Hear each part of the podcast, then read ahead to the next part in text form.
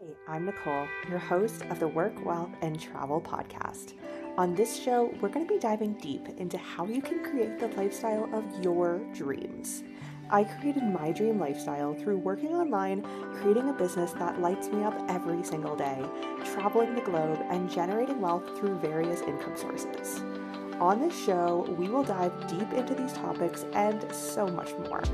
I've created my own online business from literally zero after discovering my passion for online business and my non complacency for working for somebody else. On this podcast, I'll be sharing everything I have learned and everything I'm still learning because how I got to where I am today should not be kept a secret. It's your time to love your work, build your wealth, and create the lifestyle of your dreams. Let's do this. Hello, and welcome back to another episode of the Work, Wealth, and Travel podcast. On today's episode, this is a topic I am seriously so excited to talk about. I love talking about this topic, not to say that I know every single thing about this topic. I am not a lawyer or a tax advisor, but this is a topic that since expatriating from Canada about five years ago now, I have been really interested in this topic because of just how relevant it is to me and my life and the lifestyle that I am wanting to build for myself in the future as well. To give a little bit of a background of the lifestyle I'm wanting to build first and foremost, first and foremost. So I am from Canada, but I moved away from Canada in 2017. I have not really lived in Canada since then for about the last five or six years now. And I don't have any plans, quite honestly, on any time in the future going back to Canada. I would like to build a home in the future elsewhere in another country. Um, there's many reasons why I left Canada, why I really am not too keen on going back, honestly hashtag unpopular opinion, but I think a lot of nomads and expats will completely understand where I'm coming from. And if you're listening to this podcast, that is probably you. So, because of that, and because of where my lifestyle is going to be going in the future, where I'm going to create my lifestyle to go, I really have always found the topic of taxes and multiple passports and different things like that very interesting, as I know many other nomads, especially nomads and expats, but more specifically, maybe nomads, expats, you kind of live in one country, and so that's just your country of residence. It's a little bit easier. That was me in the past. Um, but yeah, I think that a lot of, we'll say, nomads, digital nomads in this case, do find this topic interesting because it is so, so relevant to us. So I'm going to dive right in. And first of all, I am going to talk about my, well, not my personally, but a multiple passport strategy. And this really is a strategy I, and I'm sure many other nomads, seasoned nomads who've kind of been at it for, I would say, like three or five plus years, um, and know it's going to be a long term thing, not just returning to your home country. Otherwise, then this is all kind of irrelevant. But multiple passports is so important. And me, myself, I have two passports. I have a passport from my home country, I have a passport from citizenship of descent um, from my family. So I was very lucky to get that in a really great country. But I know that this is not an option to everybody. I will say, first and foremost, if you might potentially be eligible, a lot of European countries, what you may be eligible if you do have close family from European countries, especially if they hold a passport, your immediate family, especially. There's a high likelihood that you might be entitled to a passport from that country as well just through citizenship by descent of your family having that passport, or in Europe, that citizen card.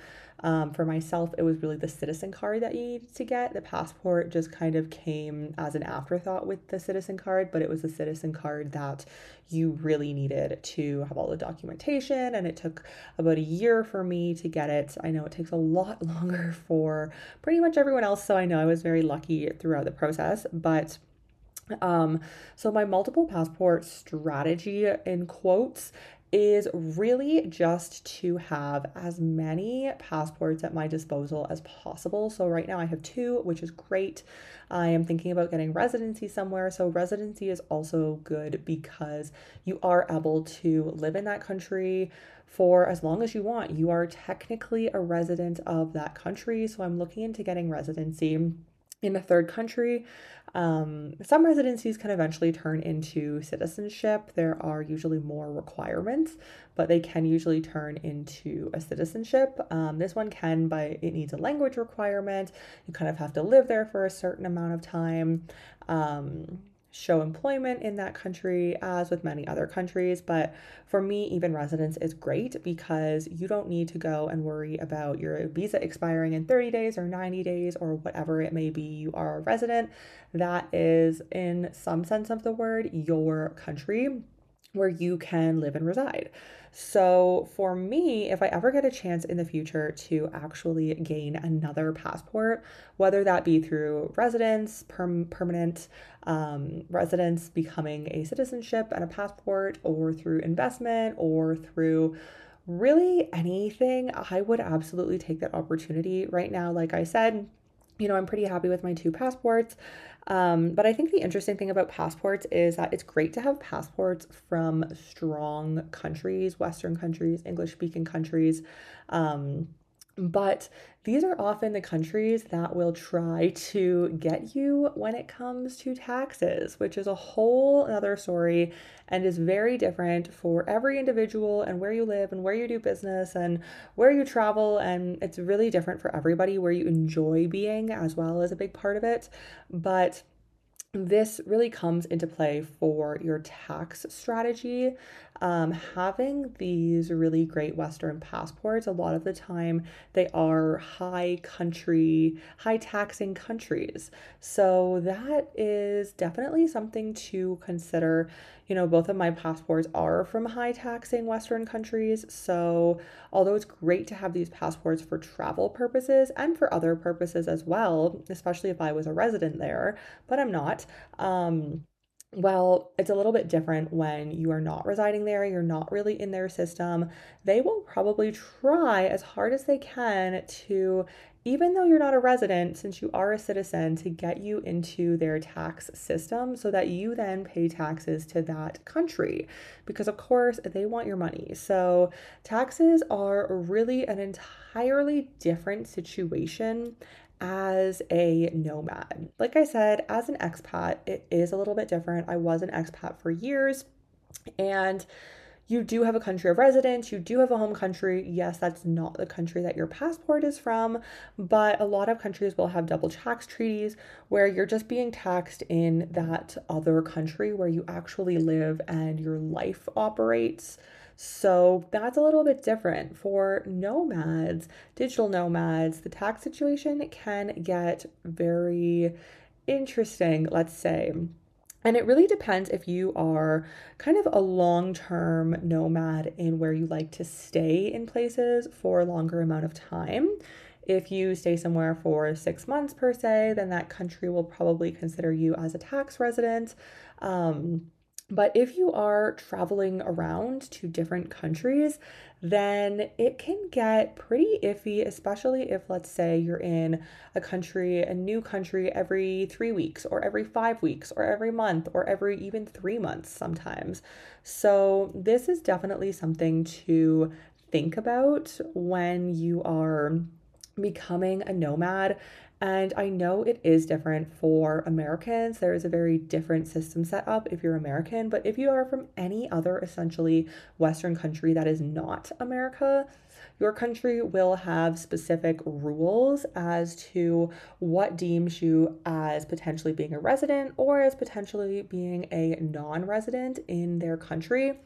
They will try to probably tax you on both options there is you know a higher percentage for non-resident taxes in a lot of countries and a lower percentage if you are a resident. But then if you are a resident you will have to pay tax on your worldwide income meaning income that you made in any country anywhere in the world And if you're a non resident in some countries, and I know because this pertains to me in Canada specifically, then you will only pay tax on your Canada income if you are a non resident. So, like I said, it is different for every person, but what I would highly recommend there are so many amazing YouTube channels out there.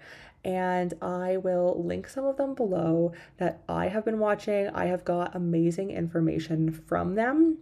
So definitely check out these YouTube channels if you are interested in getting a little bit more information into the tax world and even the multiple passport strategy world. They talk about many other interesting topics for nomads as well. Um, and then I would highly recommend choosing which one you feel most comfortable with and going with that one, booking a call. Yes, a lot of times these calls will be paid calls, it might be a few hundred dollars, but I would absolutely recommend investing a few hundred dollars into gaining more professional information as to your specific situation. Of course, they'll want to know what country do you come from, where have you been living the last few years, where do you live now, if you have a business set up, how you're making your income. They'll want to know everything. And then, based on that, and also where you enjoy staying is a big part of it. They're not going to tell you to set up your business in Dubai if you want to be in South America, for example. So, that's a big piece of it as well is your personal preference and where you can see yourself being and setting up a life in the future. Um, but I would highly recommend spending a few hundred dollars on these calls so that you can get accurate information, like I said, for your specific situation. And then from there, sometimes they will help you with your tax strategy, with actually executing and planning your tax strategy. Or sometimes, if you are pretty nomadic, you can actually go to the country where you are thinking about having your business or having your tax residency and able to figure out more information when you are on the ground there. Talk to some local accountants and local lawyers there and see what they really say. So, if you are more nomadic and you do have a lot of location freedom, then this could be a good option for you as well. And this is also important because you want to make sure that you enjoy the country, enjoy the cities, enjoy the capital before just saying, hey, I want to set up a business here or I want to set up my residency or tax residency here. And then actually visiting the country later on and being like, oh my gosh, this is not a country I vibe with why do I have to stay here potentially, you know, three or six months a year? Or I'm paying, even if it's low taxes, to this country and I just don't enjoy being here. So definitely go to that country first, check it out, see what's happening, see if you enjoy it, see if you could potentially in the future set up a life there. And then from there, talk to the locals on the ground, the local accountants, tax lawyers, different things like that. So I hope that this episode got you thinking. It probably did, especially if you are new to taxes, passport strategy, all of these really fun topics that a lot of nomads kind of have to know, honestly. Um, but like I said, check out the links below for some of my favorite YouTube channels of people who talk about this, and this is their full time job, so they can definitely help you out with that. But I hope that this got you thinking. Like I said, a lot of the information is very different if you are American. They have a very different system. The FEIE is probably something that you know about. You have to stay out of the country for quite a few days every single year. Um, that is a completely different topic. All of the other Western countries in the world are on a similar tax system on a worldwide tax system. The US is on a citizenship based tax system. So if you got that American passport, you are in their tax system. You may have heard of a lot of people revoking their US passport, which happens a lot, especially in the crypto space. Um, but it happens for many different reasons. And this is essentially the reason why the tax situation. I mean, I'm sure there's other personal preference reasons, but the tax um, tax purposes are a big reason why a lot of people get out of the US system. So, do your due diligence and research. You can find so many good videos on YouTube if you are American and are looking to get more information about what that might look like for you.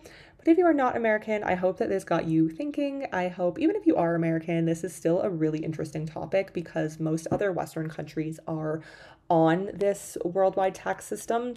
So definitely feel free to check the links below. Hit me up with any questions if you do have any questions. Like I said, I'm not a tax expert or lawyer or accountant, but I have done quite a bit of research over the years into this topic, and it's something that I love to talk about. So feel free to hit me up on Instagram at nomadneeks if you would like to chat further. I hope you enjoyed today's episode. Thank you for joining us, and we'll see you next week on the Work, Wealth, and Travel podcast.